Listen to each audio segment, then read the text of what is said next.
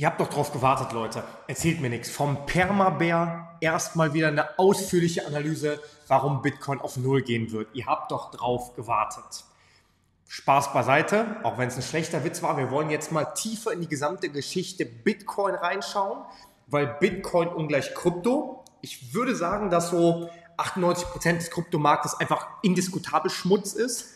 da werden mir einige widersprechen, die viel, viel tiefer darin sind, aber da ist halt ganz, ganz viel Mist dabei. Allein schon diese Pump-and-Dump-Geschichten, allein schon, wenn du dir anschaust, was dafür ähm, was dafür Geschehnisse ablaufen, das hat nichts mit irgendeinem vernünftigen Asset zu tun, aber Bitcoin hat natürlich seinen ganz, ganz eigenen Stellenwert.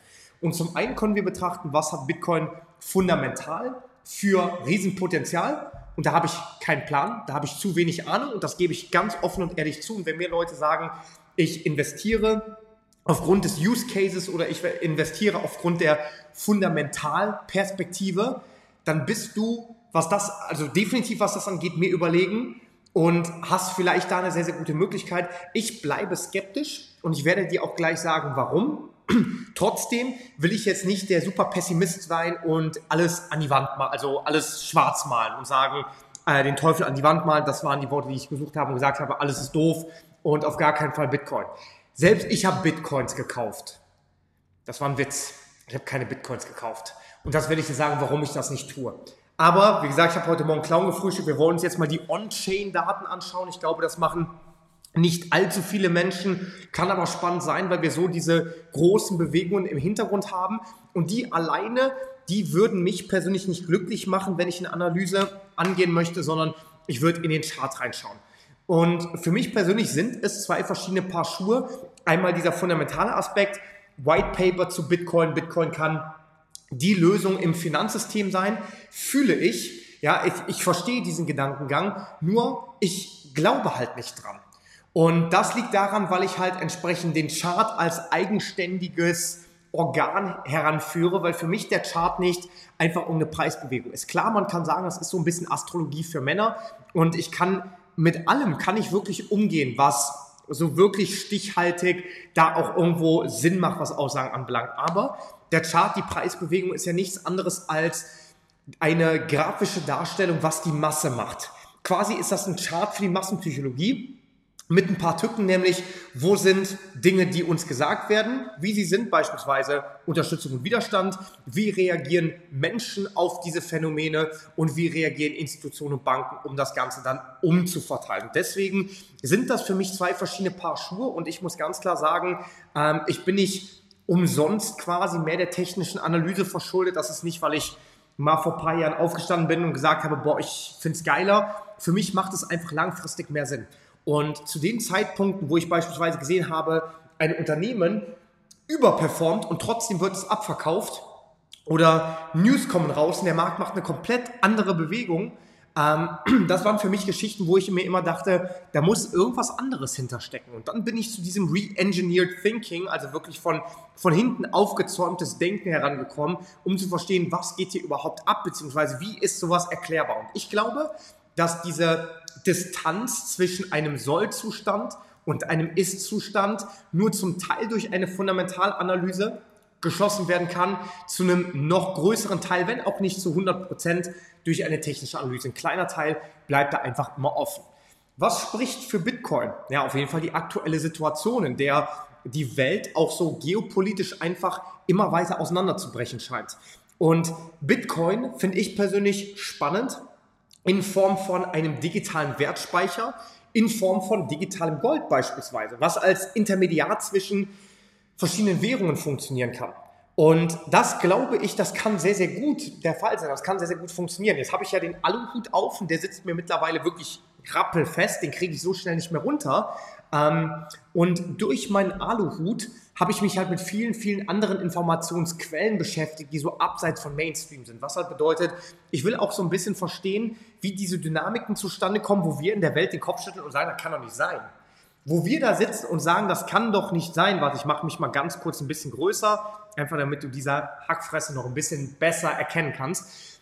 Die bestimmte Dynamiken, wie in so einer Pandemie, wie auch in so einer ähm, Wärmepumpe-Geschichte oder in einem menschengemachten Klimaschwindel Klimawandel meine ich natürlich. Das sind so Sachen, da denke ich mir, das kann kein Zufall sein. Das kann nicht sein, dass Menschen da sitzen und wirklich diese Informationsgrundlagen haben, sich gereflektiert mit Informationsquellen auseinandersetzen und dann sagen, doch, das ist aber so. Ja, oder bei mir geht es ja auch so weit, dass ich auch sogar sage, diese Ernährungsguidelines und sowas, die sind nicht clean. Die sind nicht so, wie sie sein sollten, wenn es um das Thema Gesundheit oder Fitness geht. Das ist aber meine persönliche Meinung. Ähm, ich habe trotzdem ein großes Bedürfnis, dir meine Meinung mitzugeben, weil meine Meinung nicht einfach so, ich stehe auf und deswegen dies und jenes ist, sondern meine Meinung ist, ich habe einiges an Erfahrung sammeln müssen und dürfen an der Börse, habe die auch schon kundgegeben, habe Feedback bekommen, habe Leute bekommen, die mich hassen, habe Leute bekommen, die mich, die mir zujubeln und sagen, oh, super. Das heißt, die ist schon so ein bisschen reflektiert ähm, in einem gewissen Maß und deswegen, vielleicht kannst du damit einfach irgendwas anfangen. Also ein Intermediar zwischen diesen Währungen verstehe ich, aber wenn wir so ein bisschen weitergehen und halt sagen, wie ist die Geschichte, Geschichte zwischen den sage ich mal, Zentralbanken, der Währungshistorie, was haben bestimmte Familien, die so häufig als Elite angesehen werden, was haben die so für Dynamiken reingebracht.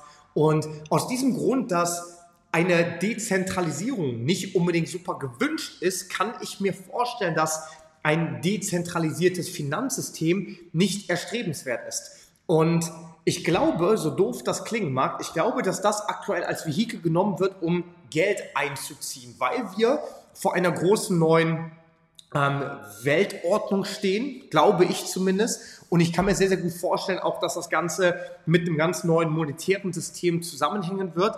Und deswegen kann es Sinn machen, als Neustart diese Agenda heranzu, voranzutreiben und dadurch halt auch das westliche Geld einzusammeln, weil die, ich sag mal so, die Mittelschicht und die, ähm, die, ja, ich will nicht sagen Unterschicht, aber die sehr, sehr sozial schwachen Menschen oder wirtschaftlich schwachen Menschen, das sind halt die, die am meisten abhängig sind von den Staaten. Und das sind auch die, die am meisten ausgebeutet werden. Wir kennen es selber. Ich denke, die meisten sind oder waren Arbeitnehmer oder Arbeitnehmerinnen. Ich selber war es auch sehr, sehr lange Zeit. Und ähm, du bist da halt gefangen. Ne? Du, du zahlst deine Steuern, du kaufst dann damit Produkte oder Dienstleistungen, auf die du nochmal Steuern zahlen musst. Und ja, damit wird quasi, ich sage es einfach mal, Krieg finanziert mit deinen Steuern, damit du von deinen 20, 30 Prozent, die wirklich netto übrig bleiben nach der ganzen Geschichte, noch die Opfer quasi unterstützen sollst, ja, weil sonst bist du ein Unmensch. Und das sind solche krassen Geschichten, da denke ich mir, es kann ja nicht darauf ausgelegt sein, dass du vorankommst. Deswegen so die Mittel- und die Unterschicht oder die schwache Schicht, ähm, das waren immer die, die für mich persönlich so vom Verständnis her, wie ich die Welt sehe, am meisten gebeutelt wurden. Die Oberschicht, also die, die wirklich finanzstark sind, die hatten meistens die besten Lösungen, indem sie Assets kaufen konnten, sodass sie nicht unbedingt durch diese Cash-Abwertung oder Inflation super abgestraft wurden. Die haben vielleicht auch elegante Steuermodelle gefunden und, und, und. Das ich glaube, dass diese wohlhabenden Menschen zu wenig um ihr Geld gebracht wurden. Was bedeutet, so die große, wenn ich das einfach mal eh schreiben darf, ja, die ganz großen Jungs und Mädels, die über den Weltbanken sitzen, da ihre Währungsspiele haben. Die haben halt von der Mittelschicht und von der schwachen Schicht haben die halt ihr Geld schon gezogen. Der Großteil, der liegt aber natürlich hier in den finanzstarken, ähm, in den finanzstarken Gefilden. Und wir wissen auch, 5% der Welt verdienen oder, wie soll ich das sagen, kontrollieren 95% der, des gesamten Bruttosozialproduktes weltweit oder des gesamten Vermögens weltweit. Und deswegen da halt auch eine Geschichte, das große Geld, das liegt halt hier. Und ich kann mir sehr gut vorstellen, dass durch so ein Finanzvehikel wie Bitcoin dann halt entsprechend auch da ein bisschen so die Liquidität eingesammelt werden kann. Es kann natürlich sein, wenn so ein ETF kommt ähm, oder wenn irgendwelche anderen Finanzobjekte oder Derivate kommen, dass halt einfach erstmal mehr Geld in die, in die Märkte gespült wird. Und das würde bei einer entsprechend bei einem gleichbleibenden oder sinkenden Angebot oder einem schwieriger werdenden Angebot, was die, also was so die Schaffung von neuen Bitcoins anbelangt, kann das den Preis nach oben treiben. Aber ganz klare Sache ist, wenn es Richtung ETF geht, wenn es Richtung börsengehandelten Produkten geht, dann findet in aller Regel eine große Umverteilung statt. Deswegen dieser Impuls nach oben, der ist natürlich mächtig und massiv.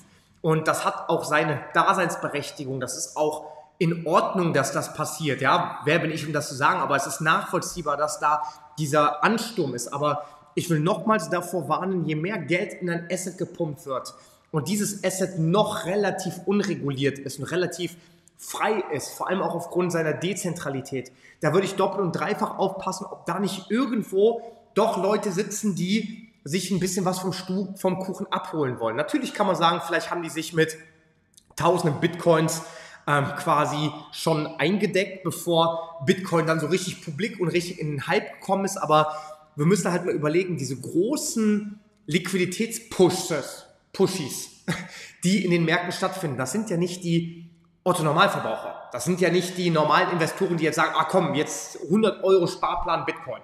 Das ist großes institutionelles Geld. Was bedeutet, die kaufen sich selber Bitcoin und pushen selber den Preis nach oben? Kann ich mir nicht vorstellen. Weil dadurch würden sie ihren Durchschnittspreis deutlich verringern und deutlich schlechter, also deutlich erhöhen und deutlich schlechter wegkommen. Ähm, das wird, wenn Kundengelder sein. Und auch da, Buchgewinne oder Buchverluste sind was anderes als realisierte Gewinne und Verluste. Und deswegen, ich, ich kaufe Bitcoin ab, dass Bitcoin noch ein bisschen nach oben gehen kann. Kann ich mir auch gut vorstellen, dass wir vielleicht wirklich so früher oder später nochmal diesen Push hier Richtung der 39, 40k haben. Aber ich denke, du kriegst schon so ein bisschen mit durch meine Gedankengänge und meine Ausführungen, dass ich halt nicht glaube, dass es so diese Befreiung oder diese Lösung ist. Und mir, mir irgendwie stößt mir das auch sehr unwohl auf, dass so viele Finanzinfluencer auf Instagram zu denen ich mich definitiv nicht fühle. Eins in den Chat, wenn ich kein Finanzinfluencer bin, aber ähm, die halt einfach sagen, oh, ETF und das wird so groß, das wird so riesig. Da denke ich mir halt immer, du siehst das, was du sehen möchtest und vielleicht nicht die andere Seite der Medaille. Und wenn du das siehst und wenn du sagst, ja, die Umverteilung findet statt und je mehr Geld da reinkommt, desto mehr kann von diesen angehäuften Bitcoins abverkauften umverteilt werden.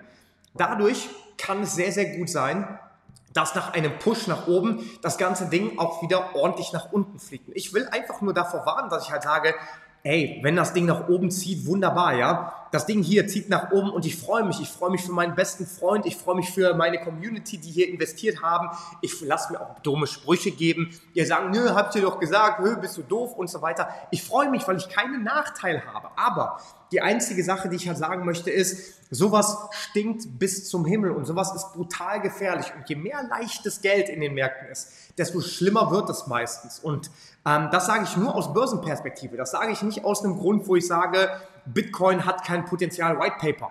Oder Michael Taylor ist irgendwie, Sailor ist irgendwie, ähm, keine Ahnung, Betrüger. Ich sage sowas nicht aus bösen Absichten, sondern einfach, weil ich mein Aluhut aufhabe und viele Menschen, mit denen ich mich konstruktiv über Krypto unterhalte, haben nicht einen Aluhut offen. Und das ist halt der Unterschied, wo ich halt einfach sagen möchte, so ein bisschen Vorsicht ist die Mutter der Porzellankiste. Da muss man einfach ein bisschen aufpassen. Und deswegen, was hier halt auch noch charttechnisch zu sehen ist, wir haben jetzt diesen starken Impuls und wie gesagt, für mich sind das unterschiedliche Paar Schuhe. Was mir hier aber auffällt ist, ich nehme einen Indikator. Ein Indikator, das ist das Volumen. Und damit alles, was sich um das Volumen und Price Action Preisbewegung dreht, finde ich spannend. Und wir sehen hier, die Hochs werden eindeutig höher. Trendkanal nach oben. Die Hochs hier im AD-Indikator, die werden eindeutig tiefer. Was bedeutet, immer weniger Volumen führt gerade zu diesen Preisbewegungen, beziehungsweise wenig Volumen führt zu großen Bewegungen. Was bedeutet wenig Volumen führt zu großen Bewegungen? Da ist Leerlauf, da ist wenig Liquidität, die dagegen springt. Das bedeutet, rein aus institutioneller Sicht, du gehst dahin, du sagst, pass auf, ich nehme jetzt den Fonds, den ich mit 30 Omas und Opas hochgezüchtet habe, die mir alle ihr Vermögen gegeben haben. Ich kaufe jetzt bei Bitcoin und sehe, shit, das Ding zieht nach oben durch, weil keine Gegenpositionen vorhanden sind. Beziehungsweise, weil da eine riesige Liquiditäts- ähm, oder Liquidierungswelle stattfindet. Das ist der Begriff, den ich verwenden wollte. Was bedeutet, zu viele Leute waren hier short, ja, haben verkauft, da hat dann der Fonds mit dem Geld von deiner Oma und Opa gekauft. Das Ding ist nach oben gezogen und hier oben lagen die Stop-Loss. Das heißt also, wo du vorher verkauft hast, musst du da oben kaufen und das beschleunigt eben weiter diese Richtung nach oben, beziehungsweise neutralisiert sich dann ab einer gewissen Grenze. Und das hat mit kleinerem Volumen deutlichere Push-Bewegungen verursacht. Das sehen wir auch hier. Das Volumen ist durchschnittlich geringer geworden. Und wo haben wir sowas noch gehabt? Ja, wir hatten sowas auch hier. Und auch hier hatten wir gedacht, der Markt, der zieht jetzt brutal nach oben. Und das ist die größte Trendverlängerung überhaupt. Und da will ich halt einfach sagen, Punkt 1, Geschichte wiederholt sich, das kann man auch für den Bullrun sagen, aber Punkt 2 ist, schau dir einfach mal an, wie viele Leute sagen, oh, ETF, oh, Bullrun und dies und das. Das ist genauso wie, als wenn du in, in, auf eine, ein Jahr lang auf einen Widerstand wartest, der so perfekt funktioniert, dass du halt sagst, ey, wenn der Markt hier oben ist, dann werde ich den shorten. Ja, moin. Jetzt bin ich die ganze Zeit wahrscheinlich mit dem Bild vor, also mit meinem Bild, das kommt davon, wenn ich, wenn ich wieder zu egoistisch bin. So. Fresse kleiner, wunderbar. Ja, das äh, hier, also hier ist das passiert. Hier haben wir höhere Hochs im Chart und hier haben wir tiefere Hochs im AD-Indikator. Weniger Volumen führt zu krasseren Push-Bewegungen, was meistens bedeutet Fair Value Gap bzw. Imbalancen. Und das Ding kann nach unten krachen. Muss nicht sein. Kann auch sein, dass wir jetzt hier tatsächlich so das Ding weiter nach oben ziehen. Und deswegen, wir haben hier so einen schönen Trendkanal und der ist relativ schön auch in seiner Äquidistanz vertreten. Und auch hier sehen wir, es kann sein, dass der Markt sich nochmal weiter nach oben durchzieht. Moment, dass der Markt nochmal weiter nach oben durchzieht. Vielleicht haben wir hier sowas. Oder sogar hier schon diesen Trendkanal haben, angetestet. Und wenn wir nach unten brechen, dann halt wieder nach unten ziehen. Das heißt also, solange diese Trendlinie hier noch aktiv ist, alles cool. Ja, dann sind wir gut. Dann ist, ist die Welt in Ordnung. Ist dieser Trendkanal nicht mehr intakt, beziehungsweise diese Unterstützung, dann würde ich auf jeden Fall schauen, ob wir hier nicht vielleicht Geld rausziehen sollten. Weil, nochmals, also ich verstehe die fundamentalen Jungs und Mädels, die sagen, du hast keine Ahnung von Bitcoin, das wird die Welt retten. Ja, aber schau dir auch mal an, was auf der Welt passiert und schau dir mal an, was, was das große Geld macht. Im Geld liegt immer die Wahrheit. Ja? Wenn du die Wahrheit finden willst, folg einfach dem Geld. Und das hat in der Geschichte der letzten 100, 200 Jahre zu ganz, ganz komischen Dynamiken geführt. Und je mehr du dich damit beschäftigst, desto mehr wirst du sehen, dass das eigentlich gerade so ein, ein lustiges Schachspiel ist, was die mit uns spielen. Nur für uns halt nicht lustig. Und ich will dich einfach nur darauf hinweisen. Also, das ist ein Fakt, der ich erlaube Bitcoin noch hier in diesen Orderblock bis 40k zu gehen. Das wäre für mich persönlich der äußerste Squeeze, den wir noch erreichen könnten. Was ich mir aber vorstellen kann, mit dem Arbeitsmarkt, der schwächer wird, dass das Geld vielleicht langsam aber sich herausgezogen wird und wir doch relativ schnell innerhalb der nächsten ein, zwei Monate oder vielleicht auch im Januar, Februar wieder nach hier unten landen. Und dann halt die Geschichte mit Halving zwar super, super spannend ist, aber das ist so ein Big Event, wo halt einfach mit Kursen umverteilt werden kann. Die Infos will ich einfach nur an der Stelle weitergeben. Was machen die On-Chain-Daten? 4. November, die Exchanges Reserve Increase. Das heißt also, das Geld, was auf den Exchange ist, ist größer geworden. Und das kann den, den Eindruck mitbringen, dass man sagt, okay, Leute sind bereitwilliger zu verkaufen, weil entsprechend man so normalerweise seine äh, Holdings nicht unbedingt seine, seine Reserven nicht unbedingt auf einer Exchange hält, sondern vielleicht auf einer Cold Wallet oder auf irgendeiner anderen Wallet. Auf einer Exchange zu halten heißt meistens, man ist ein bisschen bereitwilliger, die dann halt auch rauszuziehen. Higher Selling Pressure macht auch Sinn. Ja, deswegen hier auch der rote Dude. Ähm, lower than uh, last seven day average. Okay, Exchange Net Flow, das heißt, weniger ist quasi rausge oder weniger ist durch diese Exchanges gegangen. On-Chain Indicators, Net Unrealized Profit and Loss, Moderate, okay, Anxiety Phase, das ist eher so ein bisschen Verhalten. Binary CDD, increases when long-term token holders trade or move their coins for the purpose of possible selling. Da haben wir es, okay. Ähm, das heißt also wenige, wirklich wenige Whales oder beziehungsweise Long-Term Holder, wie es da halt auch steht, haben ihre Coins so bewegt, dass sie den Eindruck erwecken konnten, dass sie, dass sie verkauft werden wollen. Aber hier sehen wir den Adjusted, wie heißt das Ding nochmal? Adjusted äh, Output Profit Ratio. Da sehen wir, dass die meisten gerade oder die überwiegende Anzahl ihre äh, Profite realisiert. Sentiment, High US Investors Buying Pressure. Aufpassen, Fund Premium nicht so hoch, Korea Premium, okay, das heißt, da heißt es nicht unbedingt was. Minus Position Index, Moderately Selling, das ist noch in Ordnung. Funding Rate, Dominant Long Sentiment, das ist sehr gut. Mehr Leute sind long.